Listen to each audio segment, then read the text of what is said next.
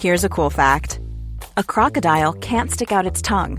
Another cool fact you can get short term health insurance for a month or just under a year in some states. United Healthcare short term insurance plans are designed for people who are between jobs, coming off their parents' plan, or turning a side hustle into a full time gig. Underwritten by Golden Rule Insurance Company, they offer flexible, budget friendly coverage with access to a nationwide network of doctors and hospitals. Get more cool facts about United Healthcare short term plans at uh1.com. My business used to be weighed down by the complexities of in person payments. Then, Stripe Tap to Pay on iPhone came along and changed everything. With Stripe, I streamlined my payment process effortlessly. No more juggling different methods. Just a simple tap on my iPhone and transactions are complete. What's truly remarkable is how Stripe caters to all my customers' preferences. Whether they're using cards, Apple Pay, or other digital wallets, Stripe ensures a smooth checkout experience every time. Setting up Stripe was a breeze, taking just minutes to get up and running. From local markets to global retailers, Stripe helped me expand my reach and grow my business with ease.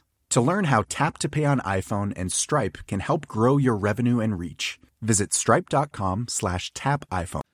Daily Tech News Show is made possible by its listeners. Thanks to all of you, including Miranda Janelle, Justin Zellers, and Pepper Geesey.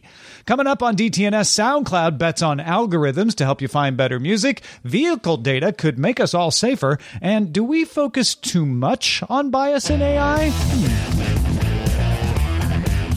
This is the Daily Tech News for Wednesday, May the 4th be with you, 2022. In Los Angeles, I'm Tom Merritt. And from Studio Redwood, I'm Sarah Lane. In Salt Lake City, I'm Scott Johnson. And I'm the show's producer, Roger Chang. We are going to talk about a hot button issue. It's not Twitter. Actually, we will talk about Twitter, but we're going to talk about bias in AI. But first, a few tech things you should know. Samsung's memory manufacturing is arguably more successful than its phones. The company just announced Universal Flash Storage 4.0, which can achieve 30, I'm sorry, 23.2 gigabits per second per lane. 30 would be better, but 23 is still pretty good, which is double what UFS 3.1 could do.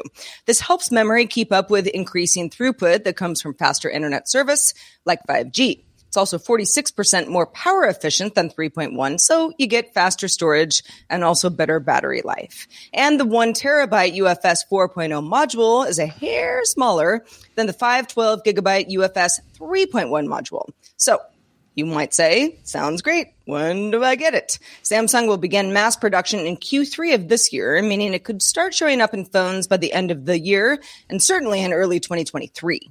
The company also introduced Pro Endurance micro SD cards aimed at dash cams that can record continuously for 16 years. the previous max was five years without stopping, so quite a jump. No kidding. Uh, here's, here's, my 16 years of dash cam footage. Please review it. uh, let's clear out all the Elon Musk buying Twitter stories right now. Uh, this shouldn't take long, so you don't even have to skip ahead too far if you're trying to avoid it. The chair of the UK Parliament's Digital Culture, Media and Sport Committee, Julian Knight, has invited Musk to testify about his plans for Twitter guessing he won't go, but he got invited. Musk has been talking to private investors who might go in on the deal with him, including existing shareholders that might be able to maintain their stake. He also says that he might take Twitter public again three years after he takes it private. Uh, which he plans to do on the close of the deal. It, a lot of companies have done that. Dell has done that. And he suggested he might charge for government and commercial use. There you go. That's it. That's the tweet. AMD plans to, AMD plans to release a new gaming laptop CPU line codenamed Dragon Range, designed for high power machines with a 55 watt TDP and up. There are 20 millimeter thick laptops that probably need to be plugged in most of the time. It's also AMD's shot at capturing the top of the laptop gaming market arguably already dominating the mid range and below. AMD also announced a lower power Phoenix line of chips for thinner machines at 35 to 45 watts of power. Both will be part of the Ryzen 7000 series based on the Zen 4 architecture and will arrive in 2023. AMD will give more details on them before then, so the company says. In fact, AMD said that next quarter, it will start reporting gaming as its own financial segment. So expect more details on all of this at the June Analyst Day. All right. Uh, we have continually covered the U.S. dispute between mobile carriers and the Federal Aviation Administration and airlines over the deployment of C band 5G wireless. We have a whole episode of Know a Little More about it if you want to dig in. The short version is that while C band wireless does not operate in the same bandwidth as airplane altimeters, which are very important for landing safely, especially in fog, some older altimeters don't properly filter out all the C band transmission. And the fight has been over whose responsibility that is. Should they replace their old altimeters or should the carriers modify how they broadcast around airports? Right now, carriers are biting by restrictions near airports, but that goes away July 2022. Reuters reports that the FAA is meeting Wednesday with telecom and airline officials to push to retrofit and eventually replace altimeters that might face interference from C band 5G.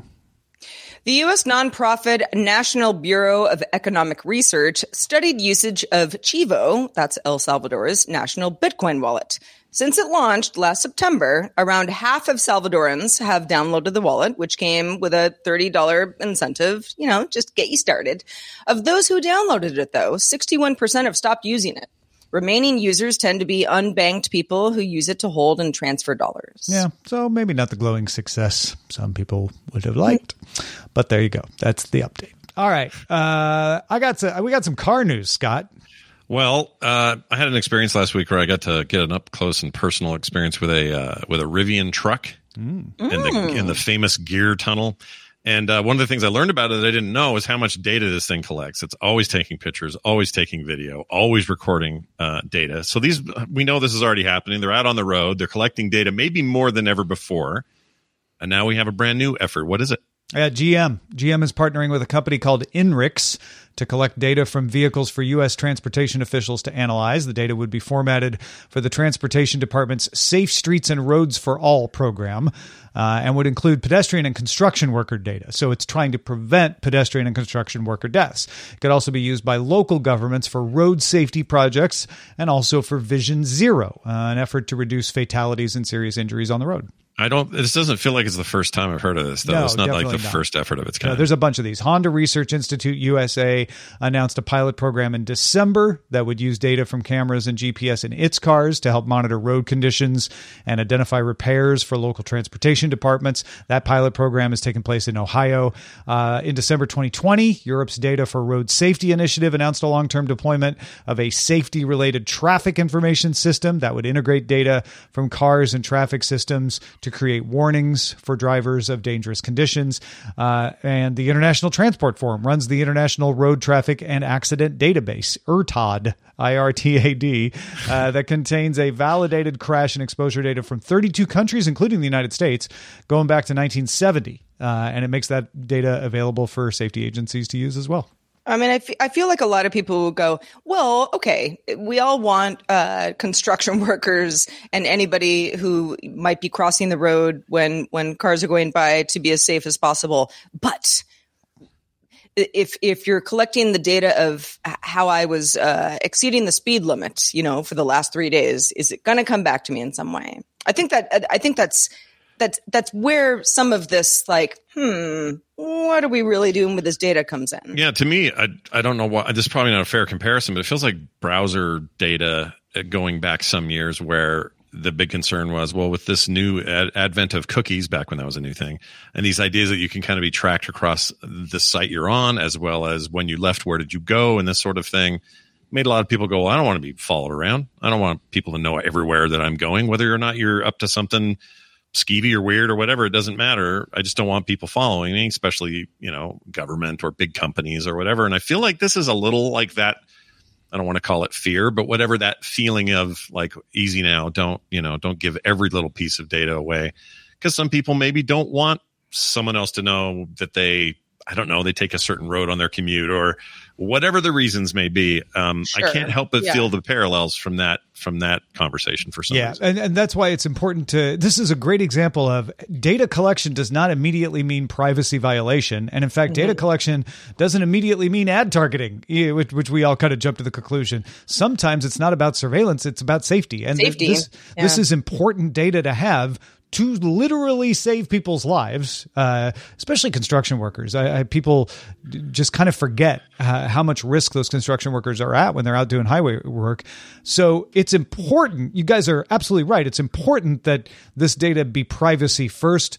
Most of these efforts have good privacy policies in place, and all of them at least say, and I haven't looked to see if they're audited, but they say that they are only aggregating data incidents. They're not tying it to like a license plate number or even a VIN or anything like that. They're just saying like this, you know, these amount of cars passed this place at this speed.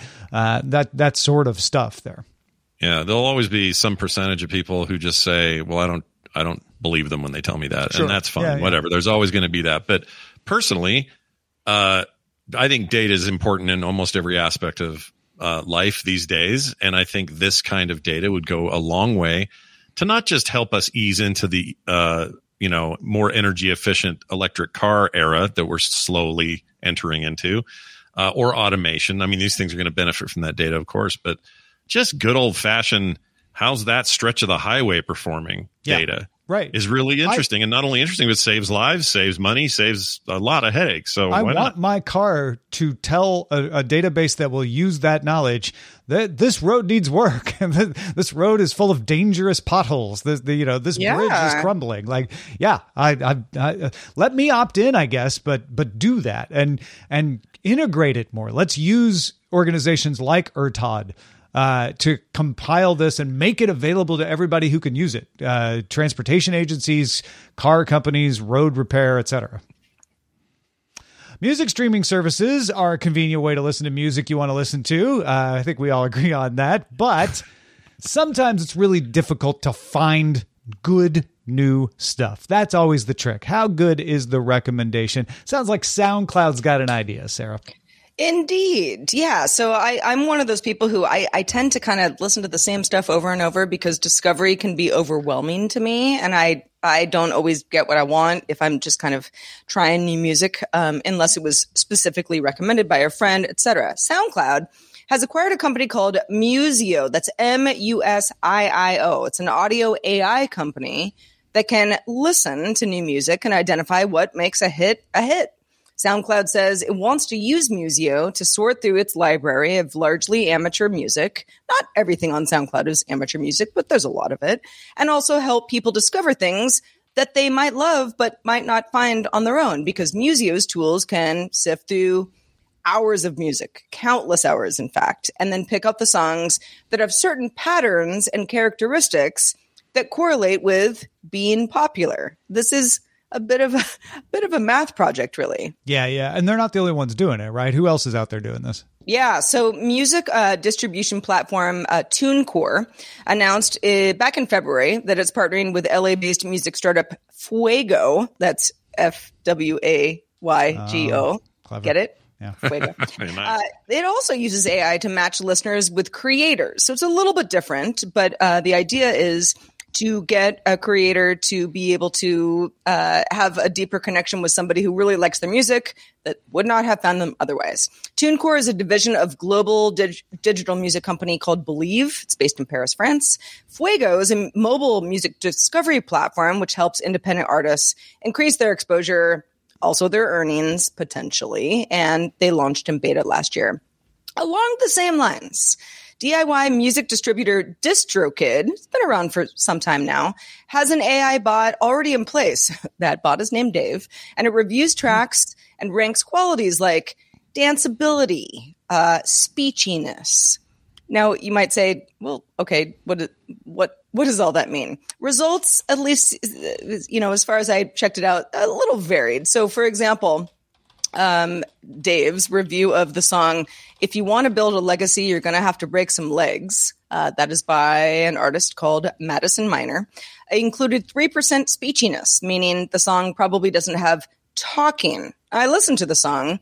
It's like a heavy metal song, so there was a lot of yelling, screaming. Mm. Uh, you might say, "Oh, okay, that's not rapping." You know, you know, some maybe there's some nuances there, but um, but yeah, it, it, uh, it the DistroKid uh, invites uh, people who have submitted music on its platform already to submit to Dave and you know, see where people uh, where, where people fall in the percentages of what is this music? How how good how good is it to me based on what I want to listen to right now?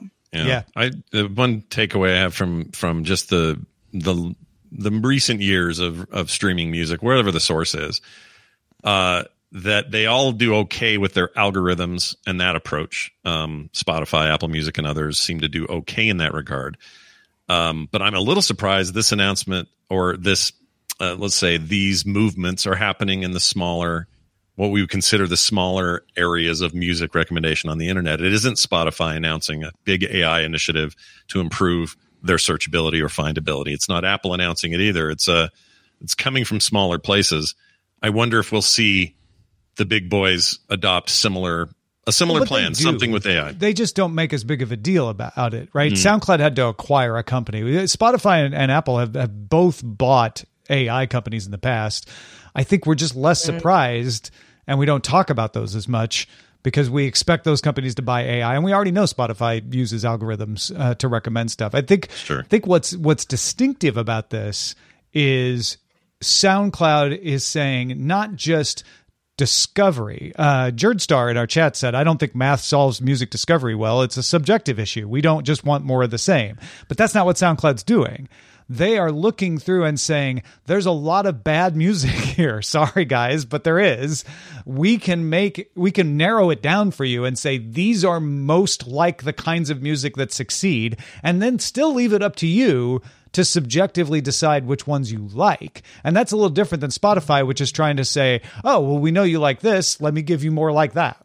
Yeah. Also, this is, you know, just to be clear for all of us here, yes, this can be helpful for discovery, but this is also really helpful for uh, artists who already have a presence, who are trying to figure out, oh, who's the next person to collab with, or a manager. Ah, yeah, There- yeah, there's a lot of business, uh, you know, senses of this that make a lot of sense because SoundCloud is a place where I, I, I mean, you know, many artists have kind of made a name for themselves.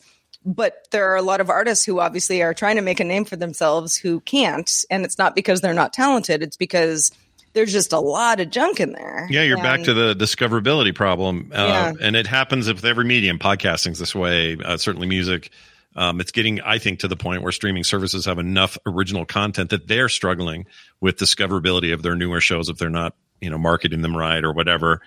Uh, so, you know, can we get the next Weeknd or the next Post Malone or the next whoever to spring out of uh, SoundCloud the way they have in the past? Probably, but they were also among a fewer base then. They had some advantages in that regard, and now those those places are full of really talented people. How do they get noticed?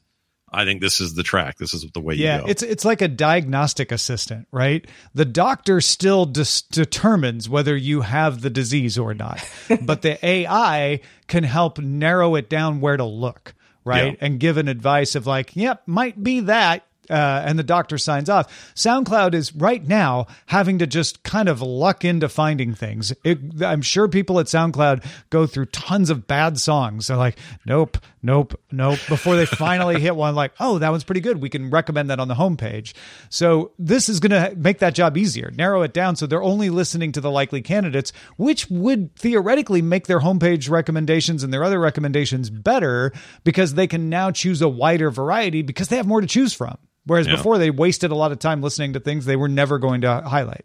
It would be cool if they broke some real ground here so that we could see some of these ideas bleed into other mediums. I think podcasting in, in particular is really hard to get noticed if you're new, but even mm-hmm. old timers like us, we do a new show. A lot of times we're counting on our current base to know about it and to spread the word. Very hard to get noticed for new people. So Yeah. these kinds of initiatives, I think, are, are going to be really important for user created stuff moving forward. Well, we have a little more uh, to talk about on the ethics of using these kind of algorithms in a second. But first, uh, I want your ideas. If you have ideas about hosts and guests from other podcasts and shows that we should have on this show, let us know. Check out our guest survey and put in your recommendations at dailytechnewsshow.com slash survey.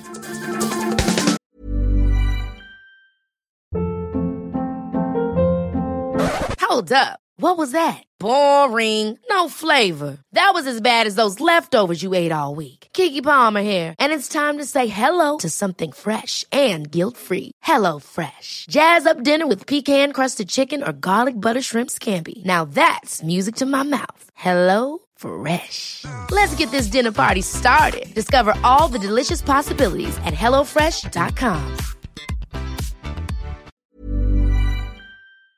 My business used to be weighed down by the complexities of in person payments. Then, Stripe Tap to Pay on iPhone came along and changed everything. With Stripe, I streamlined my payment process effortlessly. No more juggling different methods, just a simple tap on my iPhone, and transactions are complete. What's truly remarkable is how Stripe caters to all my customers' preferences. Whether they're using cards, Apple Pay, or other digital wallets, Stripe ensures a smooth checkout experience every time. Setting up Stripe was a breeze, taking just minutes to get up and running. From local markets to global retailers, Stripe helped me expand my reach and grow my business with ease. To learn how Tap to Pay on iPhone and Stripe can help grow your revenue and reach, visit stripe.com slash tap iPhone. The Claude 3 model family from Anthropic is your one-stop shop for enterprise AI. With models at every point on the price performance curve, you no longer have to make trade-offs between intelligence, speed, and cost. Claude 3 Opus sets new industry benchmarks for intelligence. Sonnet strikes the perfect balance between skills and speed. And Haiku is the fastest and lowest cost model in the market, perfectly designed for high volume, high speed use cases. Join the thousands of enterprises who trust Anthropic to keep them at the frontier. Visit anthropic.com slash Claude today. Well, in 2021, there were more than 400,000 research papers published on subjects relating to artificial intelligence, and that number continues to rise. As the work expands, so do the concerns around it. Ethics and bias in the field have led to multiple controversies. At Google, for example, and certainly elsewhere, we're among the outlets who have emphasized the importance of accounting for human bias in training data. It happens how do we identify it? And how do we make it better? Protocol has an interview out today called Stop Worrying About AI Bias All the Time. what is going on with that? yeah, no, isn't that crazy? It's like we're, like you said, we're always saying, like, got to be careful of bias. Here's a person saying, don't worry about it. Uh, it's not exactly what she's saying, though. It's an interview with Beena Ammanath, executive director of the Global Deloitte AI Institute and head of Trustworthy AI and Ethical Tech you should read it. It's an excellent read over at Protocol, doing great work. Uh, knows what she's talking about. She's a database and SQL developer. She's worked in data science and AI for more than 10 years at Bank of America, GE, Hewlett Packard, and then joined Deloitte in 2019 and just wrote a book called Trustworthy AI. In that book, she writes the following what passes for public scrutiny is too often just seductive clickbait headlines that fret over AI bias and point to a discrete use case. There's a lot of noise on AI ethics and trust, and it does not move us closer to clarity or consensus on how we keep trust in AI commensurate with its power. All right. So if you're someone who says, "Well, shouldn't we be concerned about AI bias?" What what what what direction is she going in? Yeah, yeah. No, she's pointing out that it, it's not that there isn't bias or that we shouldn't be concerned about it. It's that we only think of bias in the cases where it matters. And there are lots of cases out there where other ethical concerns are important, and those are getting overlooked. Uh, for example, she points out predicting jet engine failure or wind turbine power generation reliability, security, and safety are more important in those cases. She even uses a uh, medical example, uh, practicing, you could say, like, oh, well, the medicine, it should always be about bias. Well, whether an MRI machine might fail or not, bias might play a part, but it's probably not the most important part. Uh, if human data isn't involved in a decision, bias probably doesn't play an important part. AI ethics also need to account for situations where other concerns might outweigh bias concerns, even when bias is a big concern. And she uses the example of identifying potential human trafficking victims as a place where there might be bias in your data set, but that bias might be tolerable if that algorithm is better at identifying victims of human trafficking over not using it. Uh, it's a question anyway, and I think I think what she's trying to say is not don't take account of bias, but don't assume that's the only problem. So she, yeah. So she's not saying that bias is a problem, just that bias needs to be. Uh, you need to identify it, and in certain situations, it's helpful, and in others, it is not. Yeah, yeah. She wants the public conversation to not identify bias as the only problem. Uh, we need to add to the conversation. So she recommends that ethical practices should be part of every employee's training. If if you're using AI in your business, the intern should know about it just as much as the data scientist, because every employee is going to use the tools that the data scientists create. The intern's going to in in HR is going to use that weed out algorithm that the data scientist created for HR, so they need to know what questions to ask and everything like that.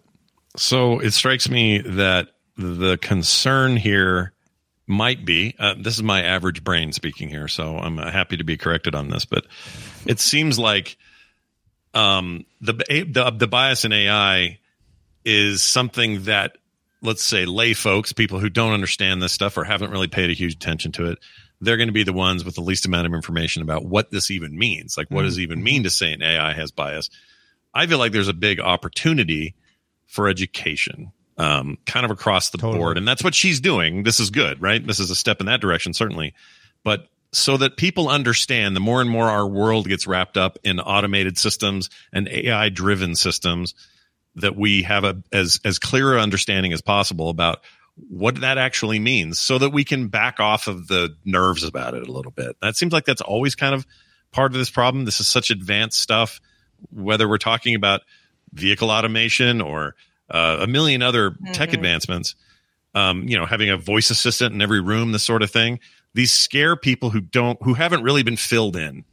And so some of that is on them because they're just not bothering to fill themselves in. But this one feels like a complicated one, and I, and I hope I hope there's more of this, more more talking about it, and less saying, "Well, it's AI, no one can understand." You know, this is really high end stuff, and then everyone feels like, "Well, wait a minute, you can't do that. I need to know." Yeah. I mean, it's built by humans. Right. It's not that hard to understand. Right, I agree. there's a there's a nuance to what- to what she's saying, which i- which I think gets lost in, in our, our simplified, you know, 280 character conversations out there, which is, uh, you know, there's bias in AI. Well, then we should stop using it, right? If if if that's Right, the extent of the conversation, you're going to come to the wrong conclusion because, as she said. We can use these algorithms to predict jet engine failure. We can use them to stop human trafficking. We use them for a lot of very good things. We just need to be responsible about how we use them. And that doesn't mean, oh, just ignore the bias. It means fix the bias and also make sure that you're paying attention to all of the ethical concerns and the other things you do uh, as well. And I, I think that's worth paying attention to. Yeah, it's not it's not the same as saying uh, we can't have uranium based decorations at this restaurant. Um, no, we're going to go back and figure out how we can do it. This isn't that. This Yeah, is an right. alterable, tweakable. Look at it from a different perspective. Find something to go. Oh, that is kind of weird, and we don't want that bias in there. And go and tweak it again. Like I got to have that attitude. I think. for You have a lot to- of you have a lot of places with uranium based decorations. Where you, no, I don't know why I thought of that. I That's know, a I weird was one. like, in, in what world? you know, a, a, an example we can all identify with. I mean, if you're really a fan of uranium and you're Yeah. like, man, I really Tom, want have to. you not had a uranium party lately? I- They're really fun. I just run in the wrong circles, I guess. Yeah, apparently so. Uh, hey, wait, you're in my circles. Never mind.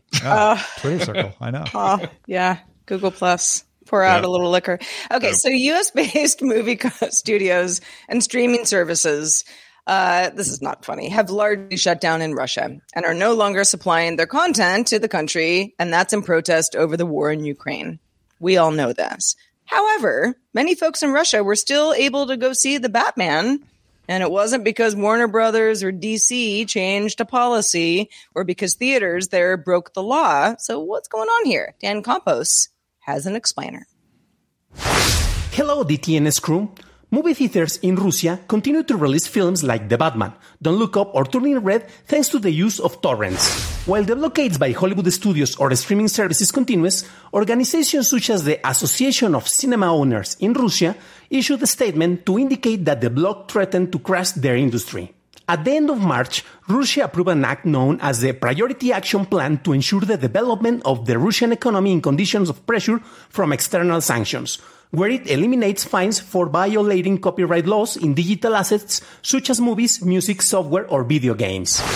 For more information about this, listen every day to Noticias de Tecnología Express, the Duolingo of tech podcasts. Ah, th- th- I love the Duolingo uh, of tech podcasts. Go go sign up for NTX and brush up on your Spanish, or if you already speak Spanish, it's going to be perfect for you. Uh, I had heard about this law. Uh, but I'm glad Dan brought this back to our attention to be like, yeah, they are in fact using it. It's not just a law they put on the books. Uh, they are showing the Batman uh, in theaters to, to, and and yeah, it's it's crazy to think that they went to the extent to to change copyright law because copyright law feels like that immutable thing that that that even the the theater owners might be like, well, don't change it because if you you open that door, then then piracy is going to get worse. Uh, I, it, it's a weird and crazy thing to think about. Yeah. And some people, you just need the Batman. I get it, man. You got to have the Batman. So I'm not saying this is good. I'm not saying anybody is anything. I'm just saying the Batman. sometimes you need him. Yeah, I mean, it's just you know, great responsibility. I don't know. Yeah, it's Yeah. a it's an illegal bat signal, He's but not it's the, the, bat movie signal. they deserve. there you go. That's right. God. but he's the movie they pirated. All right, let's check out the mailbag. Let's do it. Mattia wrote in. This was uh, in response to our conversation Monday, um, where where uh, Rich uh, declared his love for Jens Lekman. Uh, Mattia says Jens Lekman will never go stale. Great deep dive into the music scene and why artists are increasingly releasing older products. Of course, the labels have been doing this for years with greatest hits compilations. But the cynic in me wants to point out remixes or modified versions of the original song is a cheap way to put out a new product and increase your revenue. Mm-hmm. Ultimately, the only correct response to this conversation is Hans shot first. Ah, very nice. Uh, the real quick note on that. Um, it's not that different than you know what we used to call reruns back in the '80s. And uh, I'm watching The Fall Guy for some reason. Well, no, it's Don't- different don't- from reruns. It's like if they went and reshot the entire show That's a, and yes, it. that's a better Yeah, way of looking rerun at it. is yeah. just a rerun. Yeah. And I wouldn't mind that. I'm not saying that the Fall Guy is totally out of date, but it's pretty out of date. So up your game. Isn't that what we get that. though? Everything gets reimagined.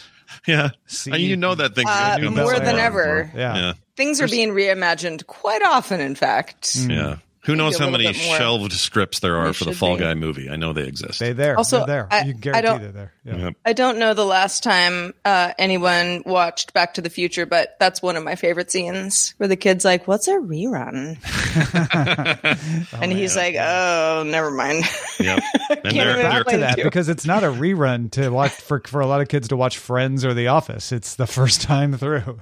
yeah, exactly. yeah. Well, thanks to you, Scott Johnson, for being the best person ever. Uh, let folks know where they can keep up with everything else that you do. Yeah, take that every other day's guests. You guys are the worst. Just kidding. You guys are all great. Um, yeah, there's a lot going on. Uh, if you listen to the show, there's a good chance you like daily content. Um, I have to figure. And so as a result, I thought today I would just mention that I have a daily morning show that I do with my good friend Brian Ibbott. In fact, Tom's on Wednesdays where he does a tech segment before we all come together here today uh, for this. And uh, that happens every week. So if you are looking for some good old fashioned, fun morning entertainment that doesn't sound like every morning show you've ever heard, come check it out. We're over at frogpants.com slash TMS. It's the morning stream if you're searching for it for your uh, for your podcast apps or whatever. So again, that is frogpants.com slash TMS. And for everything else, you can find me on Twitter at Scott Johnson. Excellent. We also want to thank our brand new bosses, Christopher and George, just started backing us on Patreon. Give a warm welcome to Christopher and George. It's very warm. It's very warm. There's, I don't know what Warm you're. s- enough. No, I didn't hit the wrong button. This is an actual audience that we have here, and they blew the air horn. So yeah, yeah. Uh, there's a longer version of the show called Good Day Internet. Well, we'll probably laugh about this and lots of other things. Available at patreon.com slash DTNS. For all the live viewers and those after, rolls right after DTNS. But just a reminder, we're live Monday through Friday at 4 p.m. Eastern, 2000 UTC on DTNS. And you can find out more at dailytechnewsshow.com slash live. We are back doing it all again tomorrow because that's what we do on weekdays. Justin Robert Young will be joining us. Talk to you then. This show is part of the Frog Pants Network. Get more at frogpants.com. Diamond Club hopes you have enjoyed this program. Hi, I'm Daniel, founder of Pretty Litter. Cats and cat owners deserve better than any old fashioned litter. That's why I teamed up with scientists and veterinarians to create Pretty Litter. Its innovative crystal formula has superior odor control and weighs up to 80% less than clay litter. Pretty Litter even monitors health by changing colors to help detect early signs of potential illness. It's the world's smartest kitty litter. Go to prettylitter.com and use code ACAST for 20% off your first order and a free cat toy. Terms and conditions apply. See site for details. Hi, I'm Daniel, founder of Pretty Litter. Did you know cats tend to hide symptoms of sickness and pain? I learned this the hard way after losing my cat, Gingy. So I created Pretty Litter, a health monitoring litter that helps detect early signs of illness by changing colors, saving you money and potentially your cat's life. Pretty Litter is veterinarian developed, and it's the easiest way to keep tabs on your fur baby's health right at home. Go to prettylitter.com and use code ACAST for 20% off your first order and a free cat toy. Terms and conditions apply. See site for details.